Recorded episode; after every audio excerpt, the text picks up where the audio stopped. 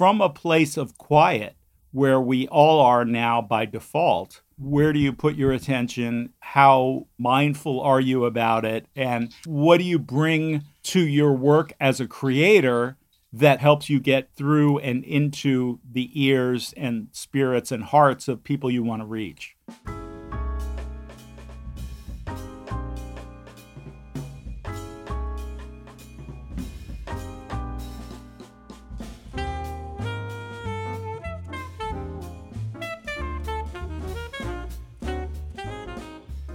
Hello, everyone, and welcome to the Voice Equals Power podcast, where we explore the big question How does an artist find their voice?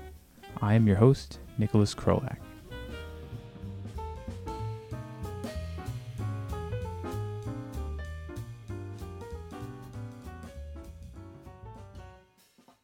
If you like what you hear today, you can keep up to date with my travels through sonic space at my website, nicholaskrolak.com or on Instagram at Nicholas underscore Krolak.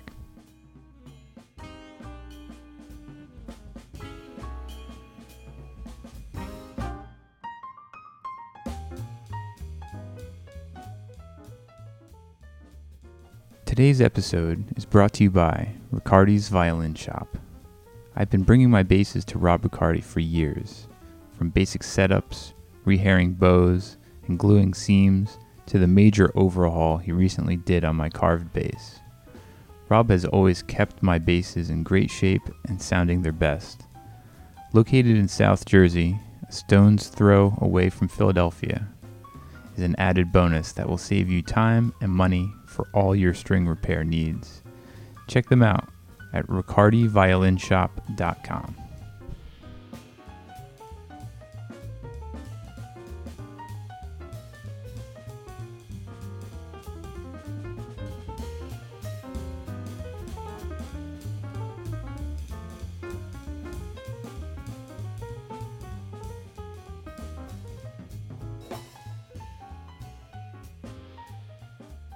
My guest today is Tom Moon, saxophonist and music writer based in Philadelphia. Alumnus of the University of Miami and veteran of the Maynard Ferguson Orchestra, he put his career as a musician on hold to focus on music journalism. He was the resident music critic at the Philadelphia Inquirer from 1988 to 2004 and has contributed to other publications Rolling Stone, GQ, Blender, and Spin, as well as NPR's All Things Considered. He is the author of the New York Times bestseller 1000 Recordings to Hear Before You Die, and a contributor to other books including The Final Four of Everything. In the years after The Inquirer, Moon has refocused his career as a musician, becoming a staple of the Philadelphia jazz scene. His current project, Ensemble Novo, is inspired by the music made in Brazil during the 1960s and 70s.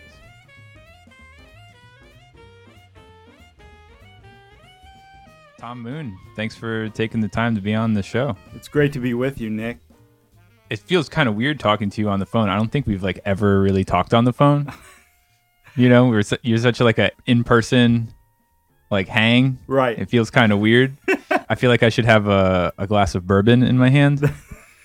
Well, I always feel like that. but, but, no, uh, it's know, true. And you know, we among the many things that we're missing right now in life. I was talking about this yesterday with our mutual friend Ryan McNeely. Just the humanizing stuff that you talk about between songs on a gig.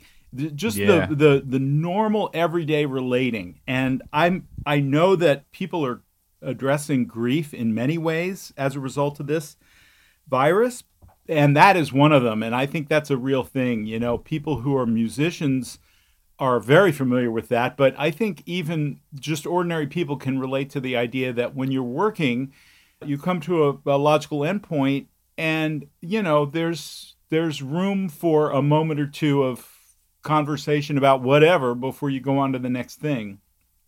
Yeah, absolutely. I feel like that's so, so huge in the musician culture, especially with jazz and the, the jam sessions. I, I I just feel very strange about not having been to a jam session or thinking of something like, oh, I'll tell so and so when I see him at the. Oh no, okay, you know, Yeah, I gotta go call him up. And I was talking to um, our buddy Zach Martin the other day on, and uh, same thing happened to me. I was like, oh, I'll just talk to him on the. Oh, and so I, I called him up, and you know, we were talking about some some things we were working on, and you know how much just time we all have now, and uh, some of the things that we're working on to I wouldn't say just pass the time, but um, uh, some of the things that were like on the back burner for like a while. And Zach put it this way: "It's like now everything's on the front burner." You know, so uh, I was wondering, I was wondering like what what kind of stuff you were doing, um, any little projects or anything that that you've been doing while the quarantine is going on. Well, I of course have a list, as I think everyone does. And, you know, the first one for me relates directly to the title of your podcast, this idea of developing voice. And I've spent, even before the virus, in, in early January, I got a, a little synthesizer. And I've been playing with that over drones and developing some songwriting, I guess you would call it, although song is a, is a very loose term for what it is so far. But just trying to write some some environments and to think about playing in a context that is not just head solo type type tune construction. And it's been very interesting. You know, it, um, one of the things that happens when time opens up is you suddenly go, okay, what's like the big project that I can work on? What's something I can really take on? And these are small. You know, I task myself to start with developing a vamp of some sort, four or eight bars, sometimes longer, or something that just is one chord drone. And then with my horn to try to get uh, get something going that is melodic on top of that. And you know, as someone who in my playing since I started to play again was very focused on just the rudimentary, most rudimentary stuff about time, about chord changes, all that to to sort of go into this whole other direction and just say, you know what, I need to see what a what kind of a melodic presence I have, if any. and you know, Yeah. it, there may not be uh, at the end of the day. And I'm t- also trying not to evaluate it, which is a whole nother separate topic.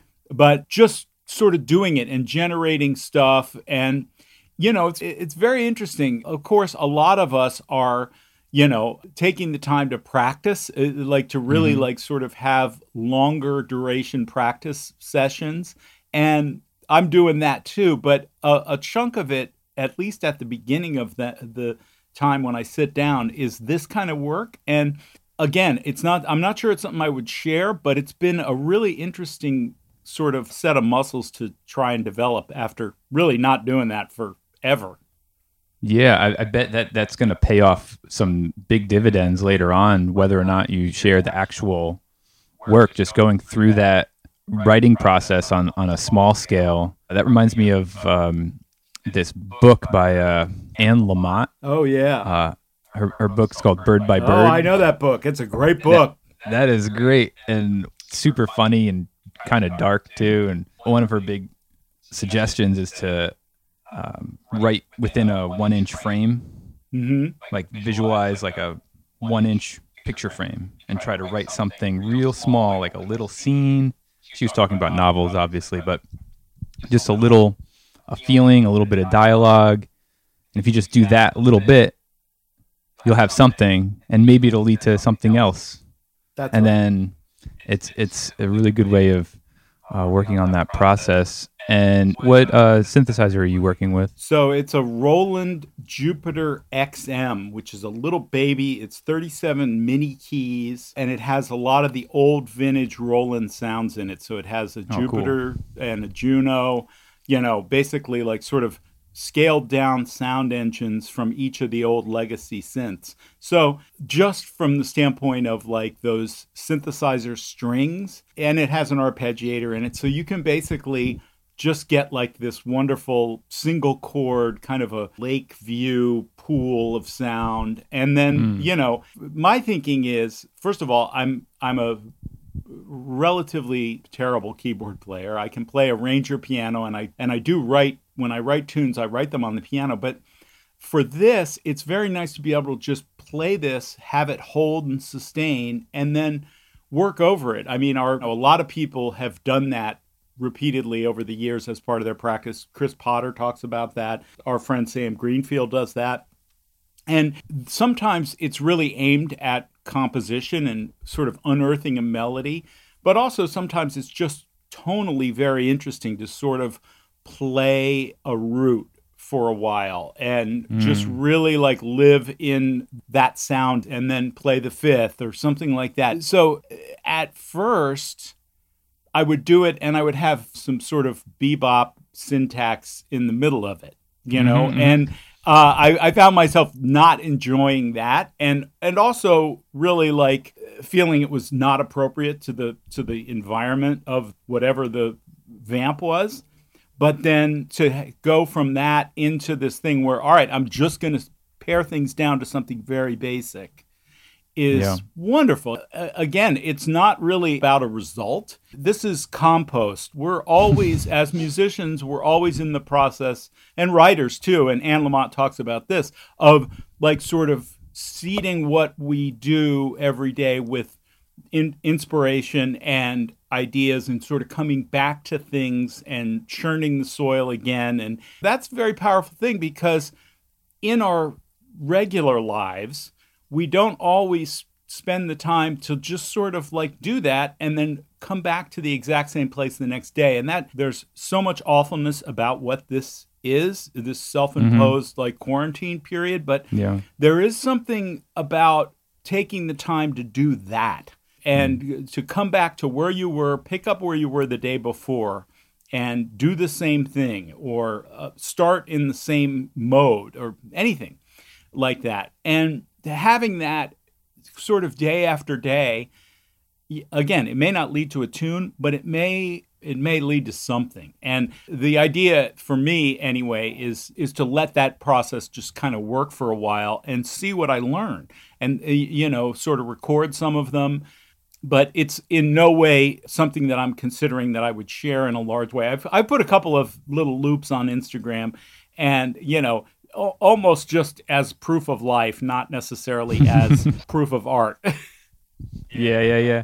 You mentioned um, kind of turning over the the soil, and a, a thing that has impressed me about you over the years is your variety of of musical input. Like you're always listening to new stuff.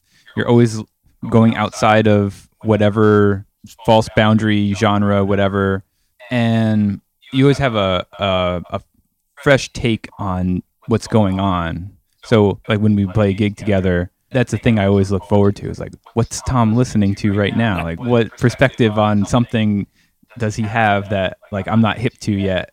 That is just around the corner. So, what what have you been listening to lately, and what's kind of impressing you about what's coming out? Actually, I've been in the other direction for the most part. Uh, I'll speak about a couple of new records, but um, a lot of my listening right now has been, and I'm going to pronounce her name wrong. Yoshida, I think, the, the classical pianist, has a cycle of all the Schubert piano music and it's mm. like eight CDs, and it's the it's just beautiful renderings of the concertos and some little improvisations and stuff.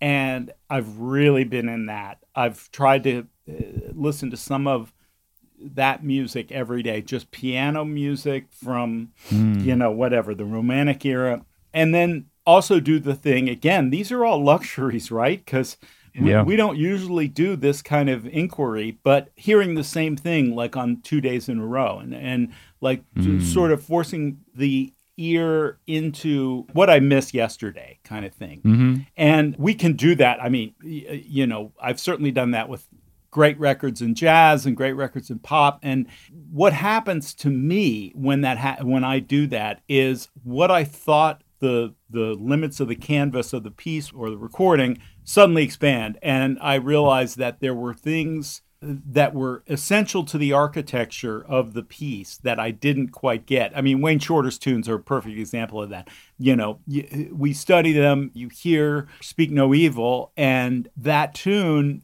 it is a set of stairs, and every time you sort of revisit it, you hear something else about the, the way those guys played on that day and then you think about other recordings of it and you know you sort of then go back to the original after five or six stair steps and you hear something else. And to me, that kind of listening is uh, it's really important and it's hard to do.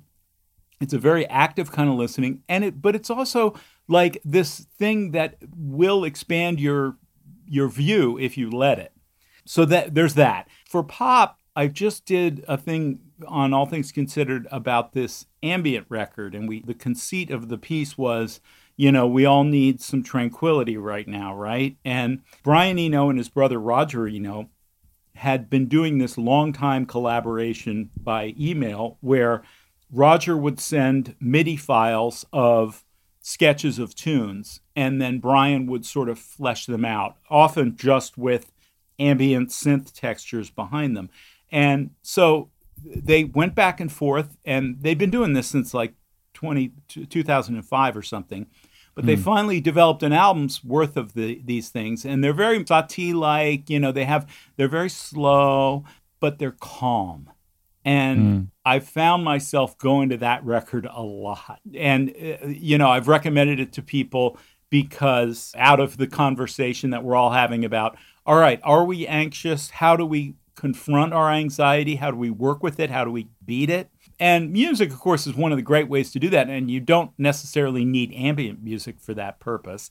But mm-hmm. Eno is somebody who really understands how to make a soundscape and stuff like that. And, and so, off of that record, since I worked on that, I ended up going back through a bunch of the records he made with Fripp, Another Green World, and his own before and after science records like that, and then his ambient series, which are all really interesting records.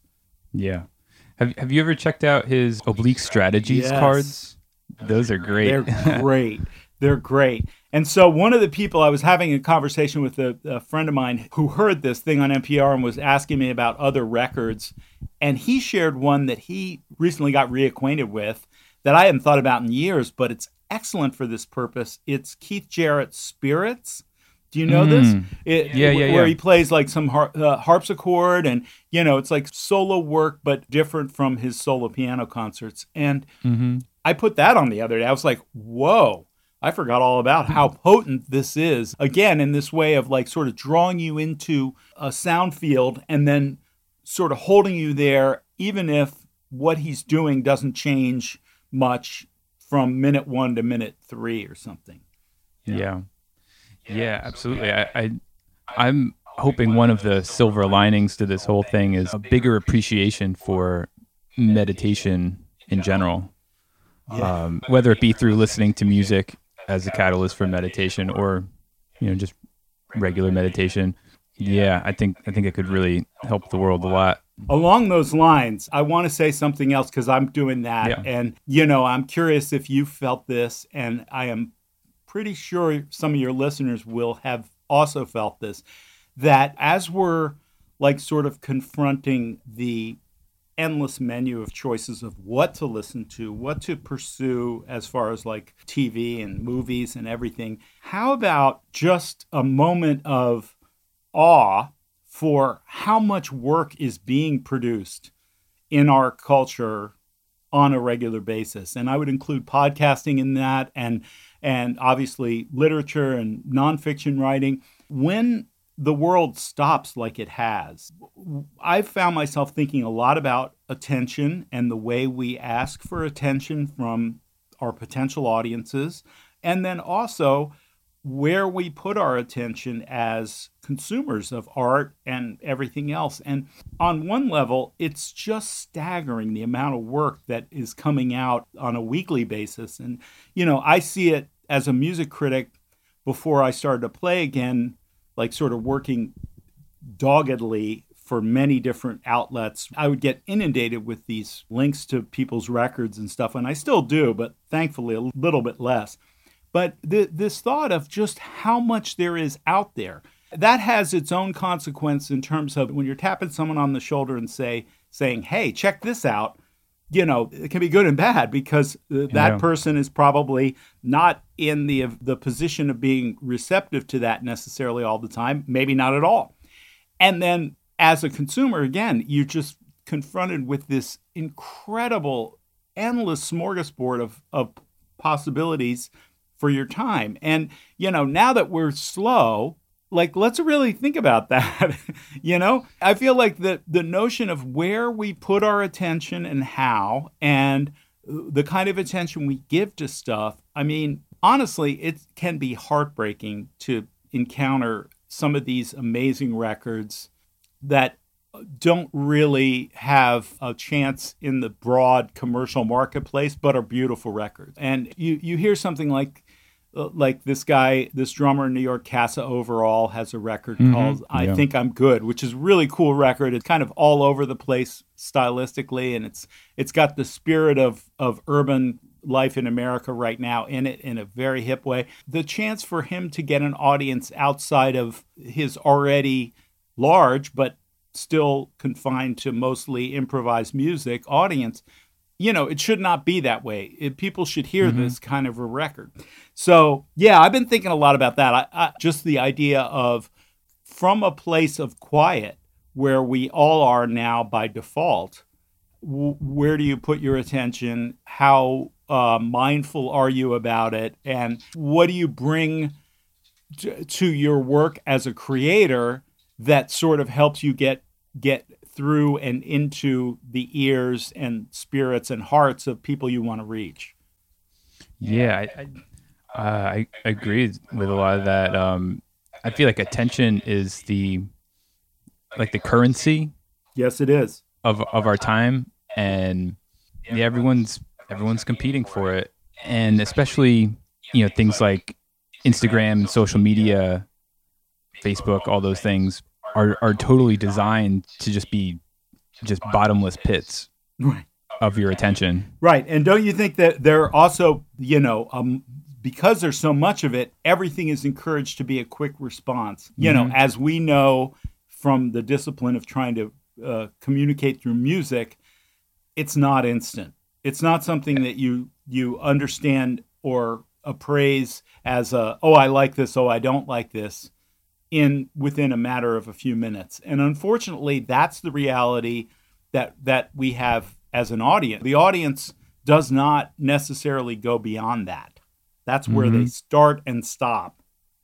Yeah, I feel like that, that's why it is very important for us as performers to have the audience leave with a feeling. Mm-hmm.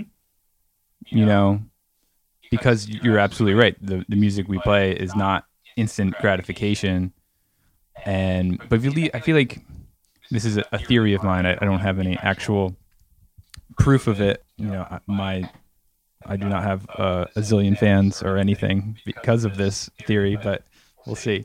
Um, but I think uh, if you leave them with some sort of feeling, hopefully a positive feeling, they'll they will remember that.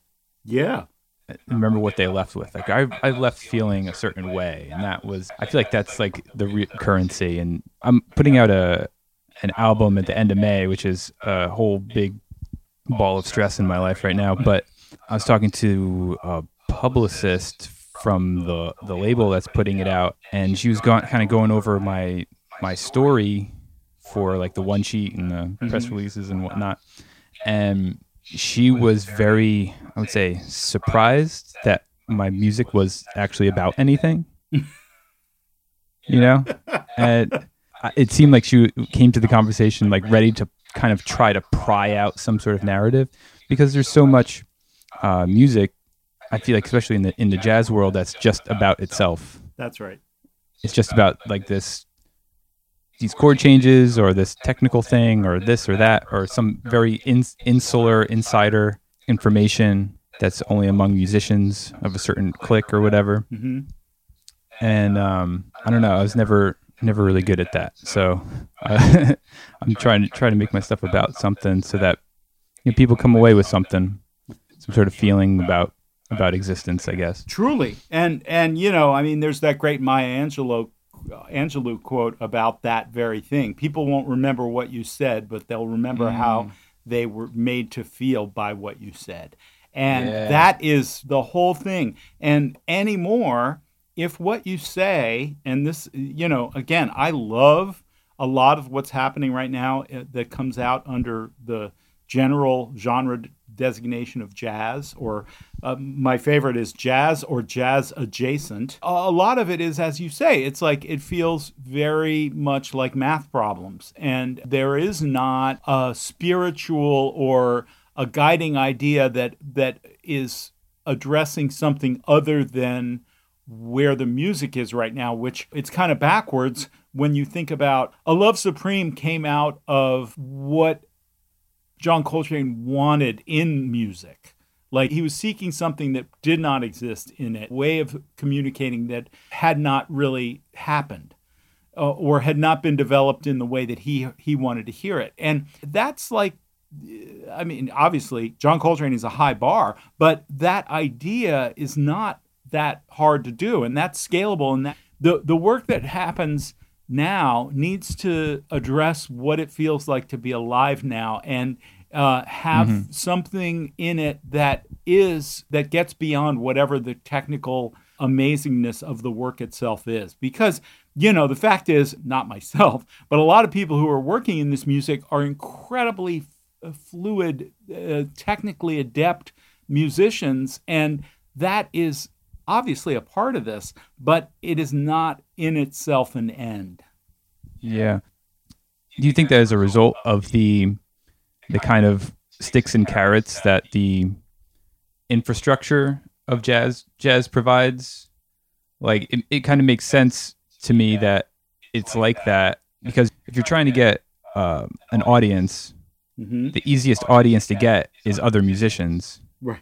You know, and the easiest way to get other musicians to listen to you is to be the most technically adept. Right. To be astounding in some way like that. That's right. Yeah. But I feel like then it becomes a question can you scale that up? You know, because, like, say, for example, in, in Philly, you're the top, you know, person on one's instrument in Philly, and all the musicians, you have all of them looking up to you and coming to your shows and listening to you. But then how do you scale that up to a, a bigger audience outside of your particular scene? Right.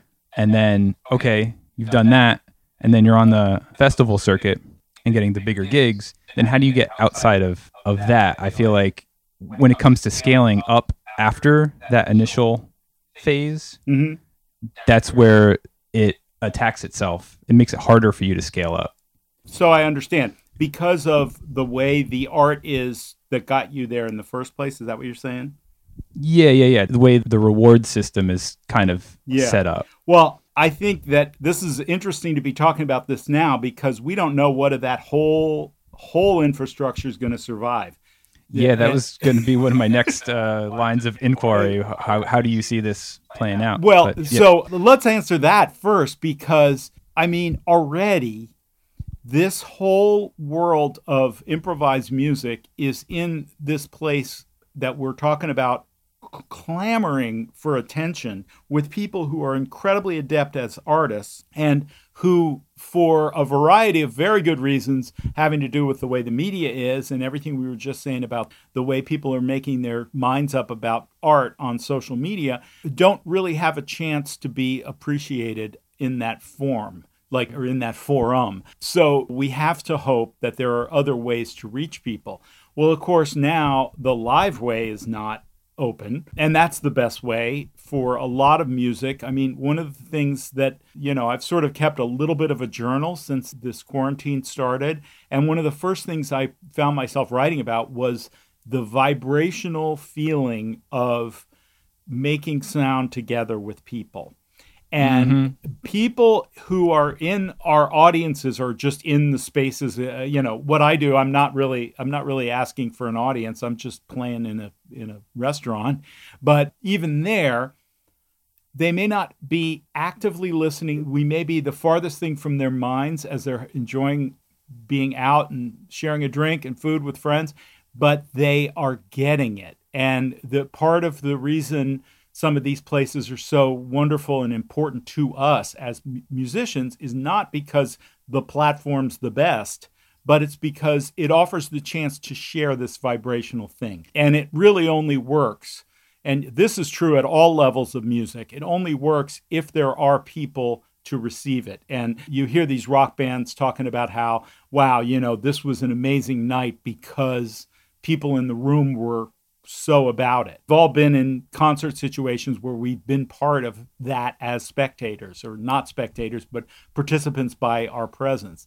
And that, I think that that is a key thing. And so if we can't encounter it live, then what will remain of the record radio you know, you know the rest of the business infrastructure i'm very hopeful that live will come back and people will discover how much they have missed this vibrational thing i'm talking about but you know in the longer term the reordering of the whole way this stuff happens it's almost inevitable. I mean, already we've been talking for years about how Spotify, as a sort of gatekeeper and, of music and facilitator of the exchange of ideas of art for uh, eyeballs and, and ears, is not working out well for artists. So, if our job is to document and to bring to the world our thinking about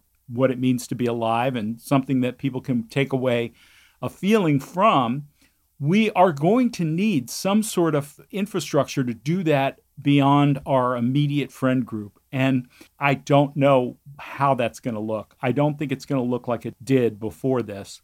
I think it, it's going to take a long time for us as a community, and I'm not talking about Philly, I'm talking about the community of creators around the world uh, arrive at a way of facilitating this exchange of ideas for some sort of remuneration.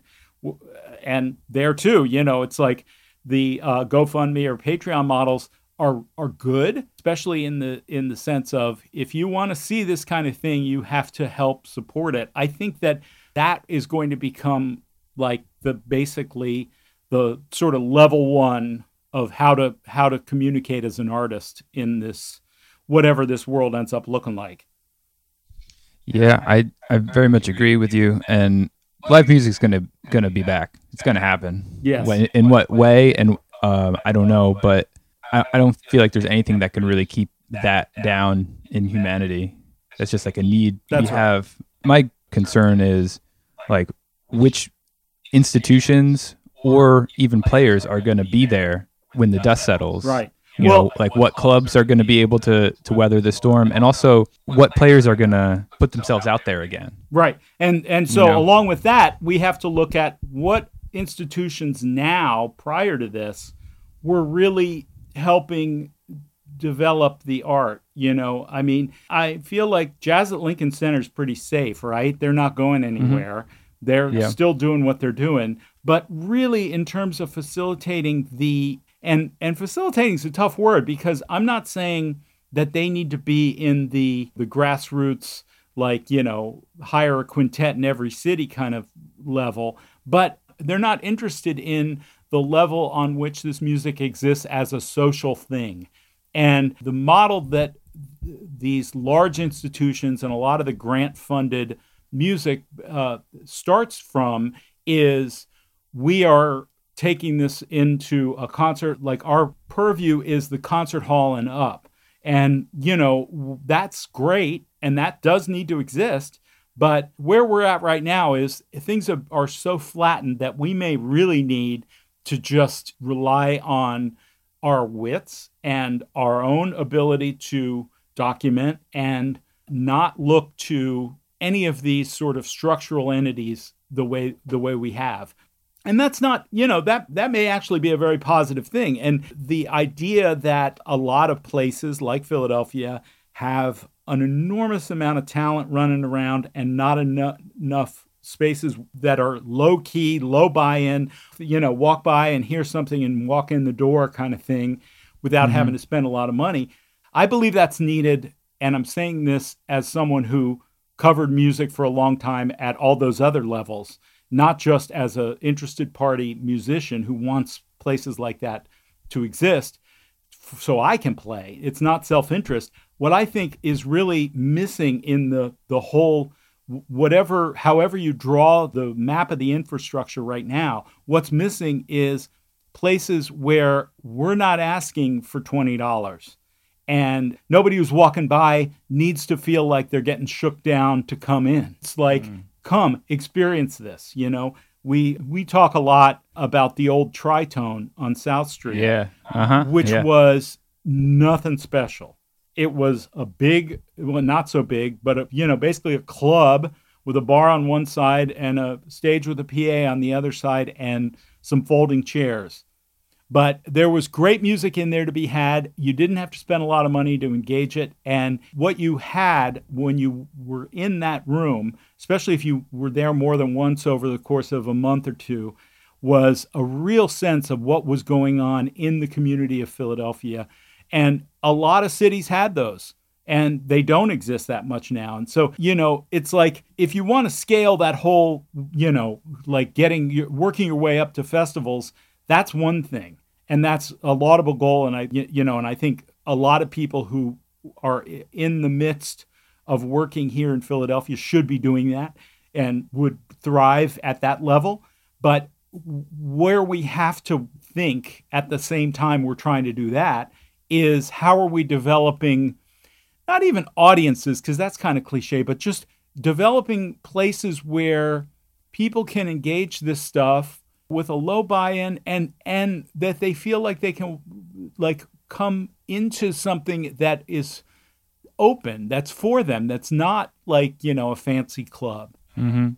yeah the the tritone was uh that's a recurring theme in in the podcast i feel like so many musicians that i came up with that was the spot yeah. And there was so it wasn't just a jazz club. There was so much random, weird, awesome music there. Truly. Like there'd be like there'd be like a death metal show one night and then, you know, Bobby Zankel's band would be there the next night and you know, all kinds of kinds of neat stuff. And there was a lot of crossover with jazz musicians like playing in in these differently genred groups. Totally. So like like one night you would see like a some like rock-ish ambient thing and like oh there's there's a hey he, he's a jazz guy. He's playing in this band tonight. Oh cool cool cool.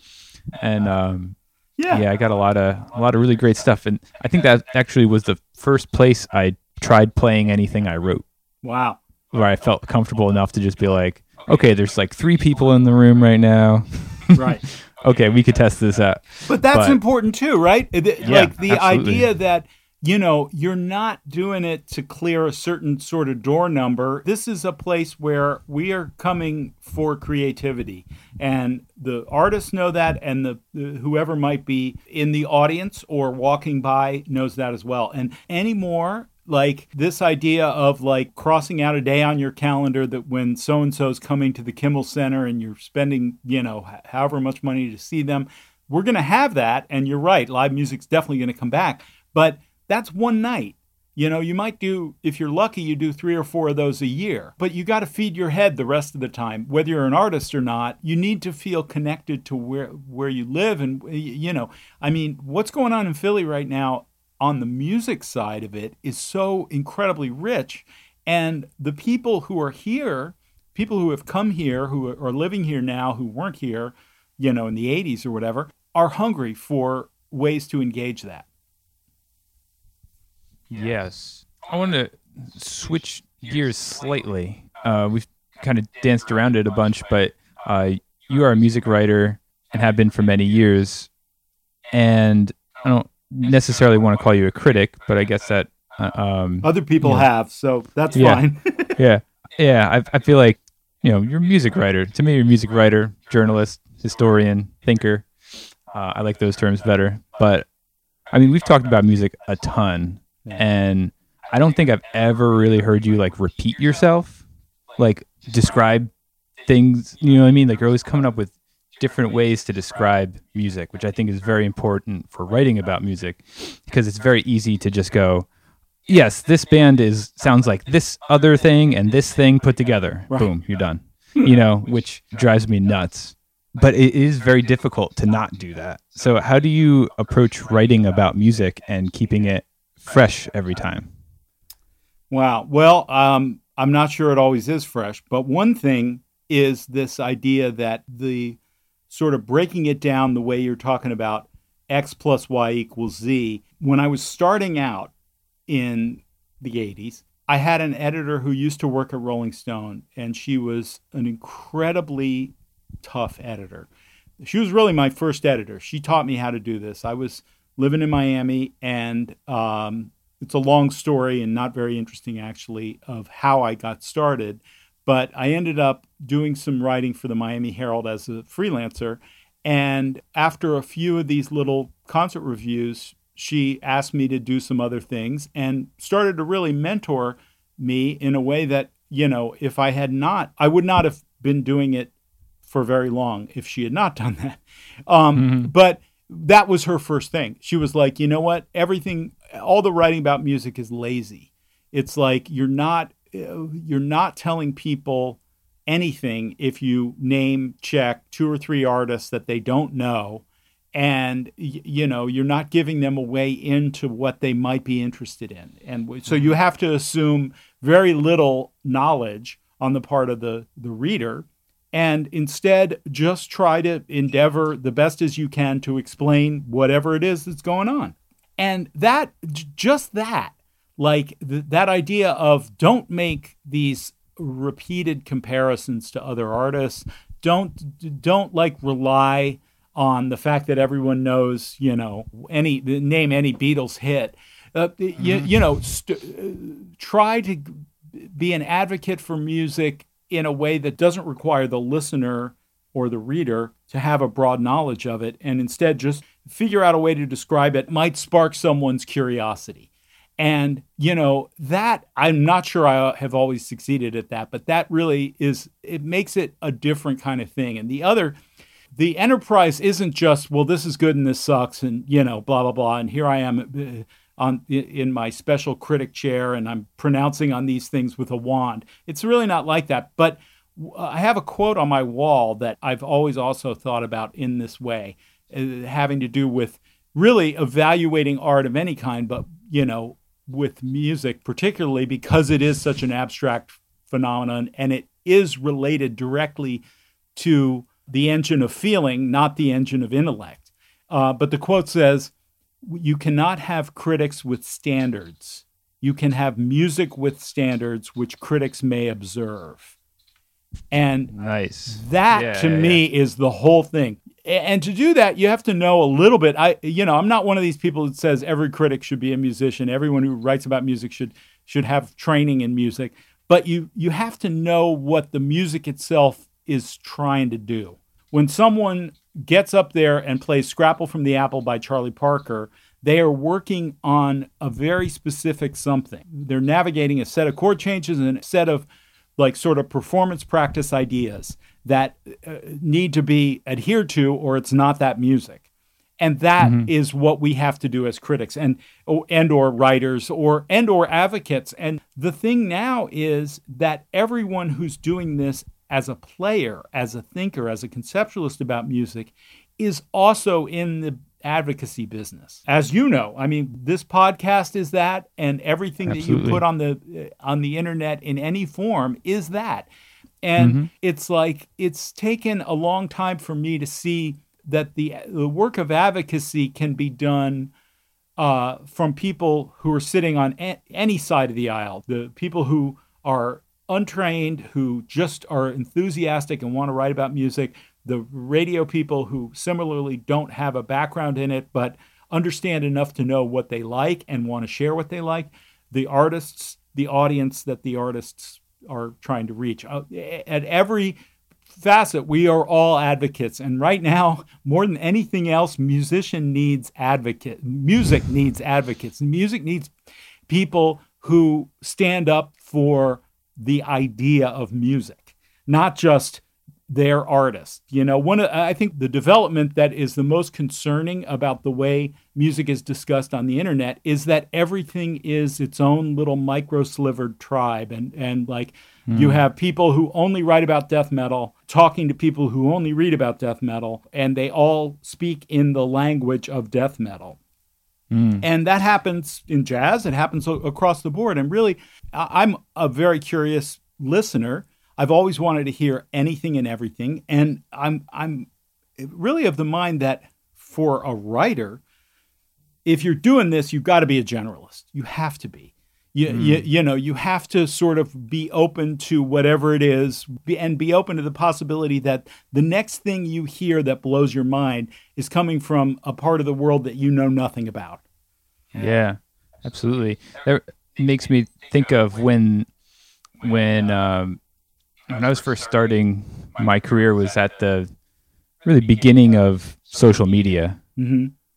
And I recall either thinking, or I feel like a lot of people were thinking this, that social media was going to bring kind of a democratization. I don't know if that's even a word, yeah, but. Uh, that they were going to, like, it was going to take down all the gatekeepers and everyone was going to have like equal access or something. I, am not exactly sure what I was thinking at the a time. A lot of people did think that, yes. Yeah. And, and, and look what we got instead Pitchfork. Yeah, yeah, yeah. But exactly, you, you said it right, nailed it right on the head. Now everything's super specialized, and now the gatekeepers are even more so, in a sense.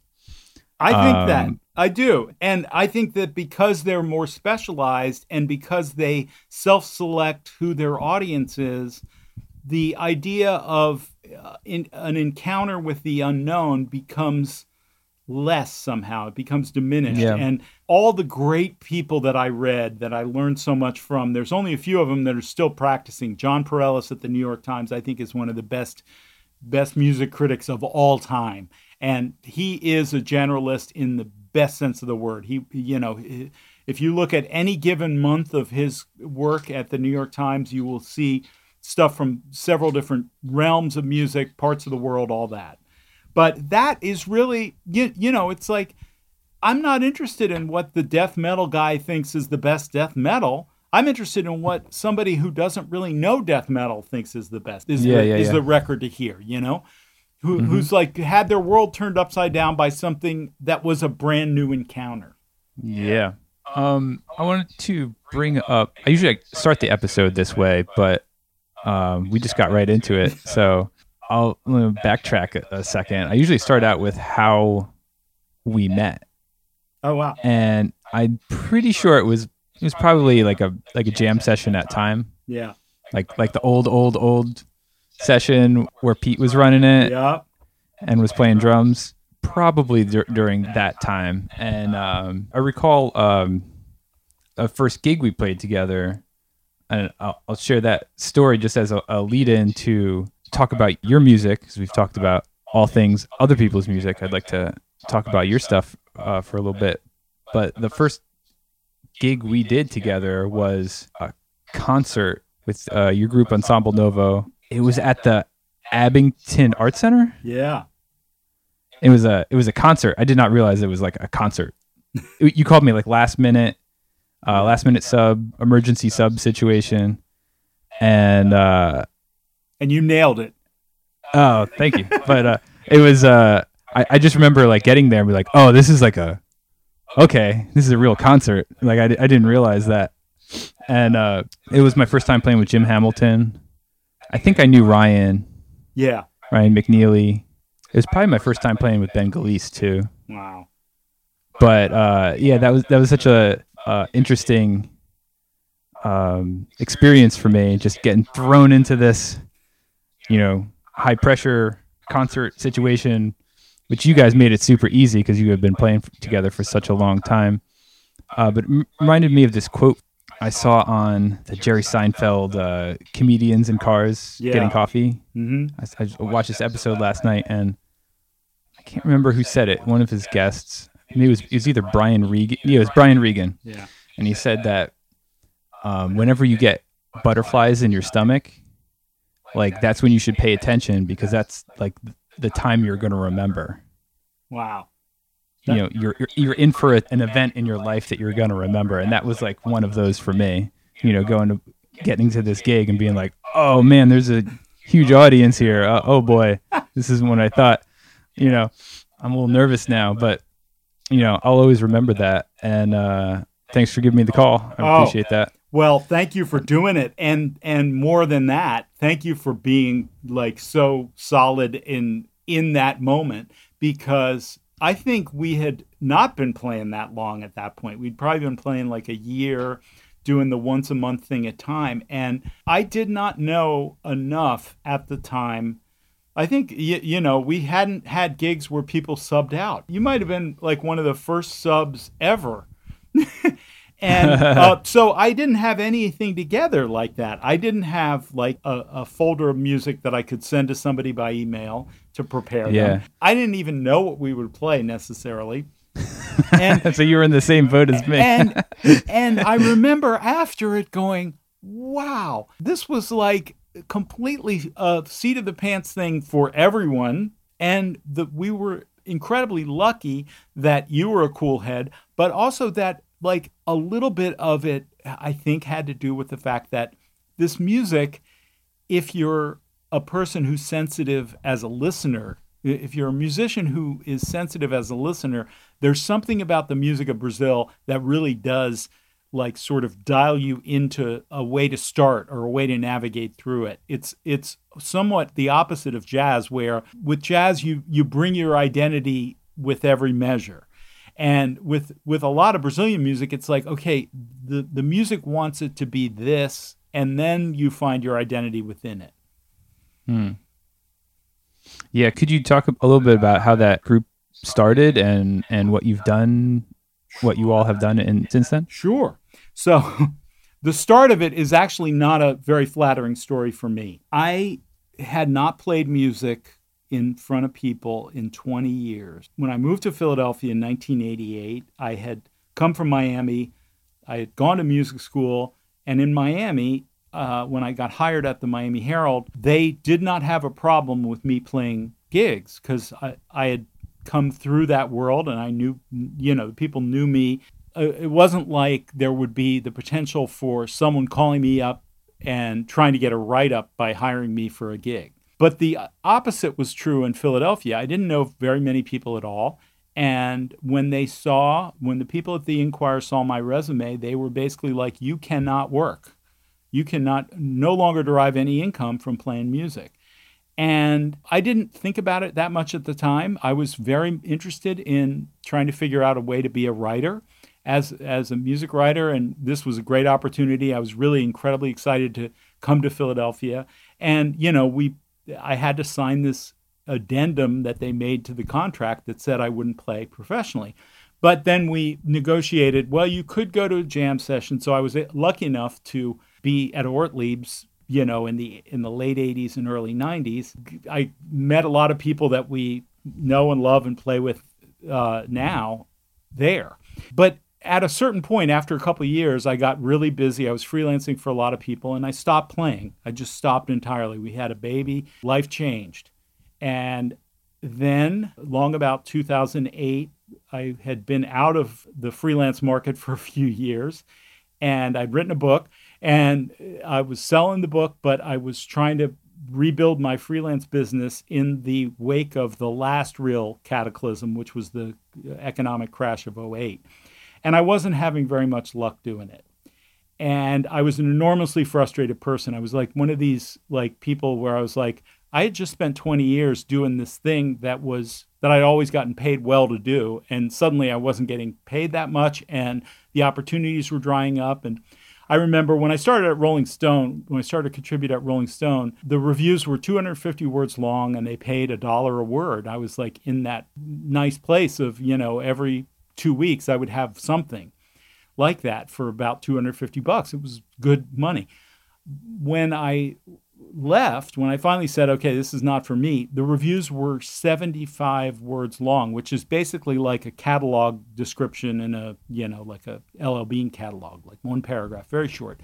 And mm-hmm. they paid nothing hardly. So I was like, well, if I'm if things are changing, I should, you know, do something else. And I began to practice again. And I did that for a while and eventually worked up the courage to go to a jam session. And I had known Mike Frank, like known him as a player. I never met him. And I went to the Milk Boy session in Ardmore. And I was not very good. I was really not ready to play out, but I didn't know that, you know. Uh, but they were incredible. All the people there were incredibly nice to me, including Ryan McNeely and they were encouraging me. They were like, "Yeah, come back," you know. And and Mike and I like you know had a, a, wonderful time either the first week or the second week I was there, talking about all the times I'd seen him playing with Jim Boggia and other people, and the Huffamoose fractals. And at that time, like I I didn't think that I was going to end up doing anything with this, but it was it was a way to focus my time.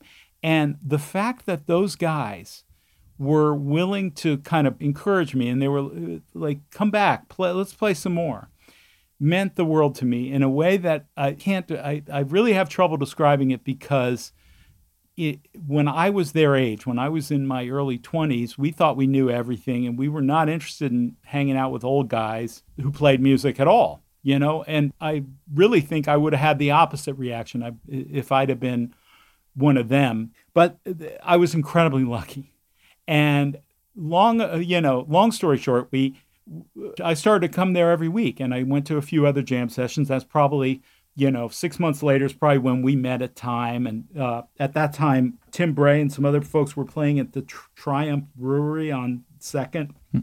And yeah, yeah, yeah. That was a really nice session once a week. I, I did that a bunch. And along the way, we come to discover that we both just love the music of Brazil. And I can't say enough about how much his how deep his understanding is of this music. I mean, he just has the all the the basic building blocks of bossa nova and samba are in his playing. It's as though he took all the Joao Gilberto stuff that birthed this music and he just sort of internalized it. And it's a phenomenal thing that he has. It's, it's a real gift. And so we would start, I would start learning tunes and I'd be asking him about tunes and he would tell me what keys to play them in and who did what and what keys. And we are talking about different versions of stuff. And so suddenly this music that I had been studying when I worked on this book and had heard for years, I started to really investigate as a musician again. And that's how Ensemble Novo started. I was like, you know, we can do something with this that has some improvisation like jazz, but it's not really jazz in the you know in the strict definition at all. And yeah. these melodies are incredibly beautiful. This this is just incredibly uplifting music. This music has a lot of sensuality to it. It's like I, I was really interested in could we create something that in a group of four five six people a small group really f- had the feeling of openness that those great Joe Jobim recordings have, that all the Joao stuff has.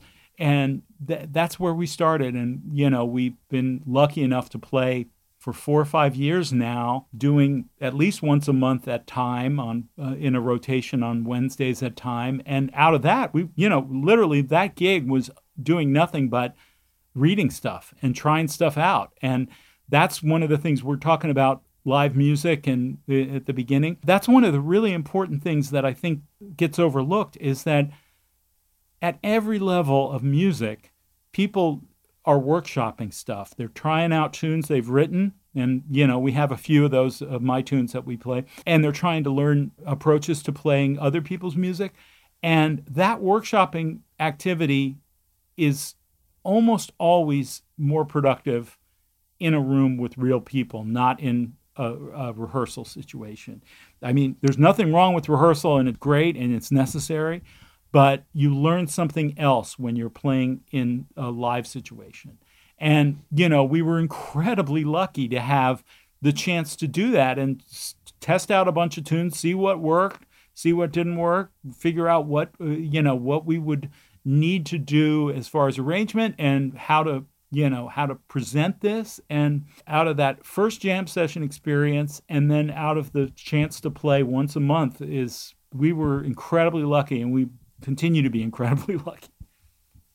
Yeah, I I love your particular take on the Brazilian music, and also having the you know improvisational elements in there, and you know I've learned so much about uh, Brazilian music from playing with you guys and talking to Ryan. You know I've played a bunch of you know duo gigs with him where you know going into that you know I I didn't know anything about Brazil at all. I just knew kind of like the Americanized bossa bass pattern. Yeah. Like that's it. That's all I knew. And I was like, and from there, you know, I just kind of learned it all by experience and, you know, hey, check this out and check out this record. And, Right? um, that whole thing is so valuable to music and the arts. Yeah, it is. And that's directly the thing of what we're talking about about playing live. Once you hear it on a record, the next step of it is how can I translate that to something that's internal to my music making? Absolutely. So where can um how can people follow you and see what you're up to? What what would be the best way? So we have a website for Ensemble Novo that's in dire need of updating, but it's ensemblenovo.com. And I have a, a couple of different things. I write sometimes at Medium, and it's just under my name at Medium. And then also I have WordPress that uh, I'm about ready to do some stuff with that. But we have recorded a bunch of stuff for Ensemble Novo, and uh, right before this virus hit, we were on our way to mix, and we're sort of now in that holding pattern of okay, when can we gather in small groups again? Yeah, You yeah, know? yeah. Uh, but we expect that'll happen, and uh, within the next month or so, we'll have some mastered recordings. And we're in the same boat as everyone, trying to figure out what the best way is to to share that stuff. I mean, we have Mhm. a page on Bandcamp as well, and we were part of that amnesty day of Bandcamp in the early part of this, Mhm. and. Yeah. Uh, we made some new friends that way, and we hope people are enjoying that music that way. And I bought a bunch of stuff that day. All of these platforms, it's like uh, I think you do have to be on all of them. If people are just curious about Ensemble Novo and they just want to sort of dip a toe in, our records are up on Spotify and the other streaming services. But you know, uh, you you shouldn't have to say this, but you often do have to remind people. Well, that's great, but you know, we we get like 0.0001 cent uh, Yeah. that way. Yeah. And that's part of what we're up against now. What needs to happen, it seems to me, next is a kind of a re education program about what it is that artists do and how it is they get paid for what they do. Uh, it's big questions. Yes. Yes. And thank you for taking the time and tackling them with me. It's uh it's really good to talk to you. Makes me uh makes me want to play some tunes with you at Heritage. I cannot wait. hang out. I can't wait. And it Yeah. was thank you so much for having me. It was a great pleasure and I love what you're doing and this whole world we're in right now needs more conversation and more uh, dialogue uh, and I hope that any of your listeners if they want to reach out I hope they do because uh, to you, to me, to any of the your other guests, because you know this is not like a one-way transmission, and a lot of the things that we're all contending with now, and I put uh, an audience in the largest sense in that is how to respond, how to be human in this world where we're not together, and eh, know that you know we know it's not going to be forever but we also know that it's going to have kind of forever implications and it's up to each of us to figure out to navigate responses to that Thank you, Tom. Thank you, sir. I feel like that feel like that's a pretty good way to end it. And uh yeah, man. Thanks again. awesome thank you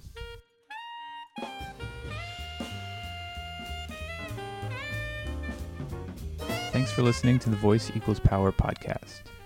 Today's episode was edited by Mervyn Toussaint. If you have any suggestions about who you would like to hear on the show, drop me a line. Thanks for tuning in, and remember, your voice is your power.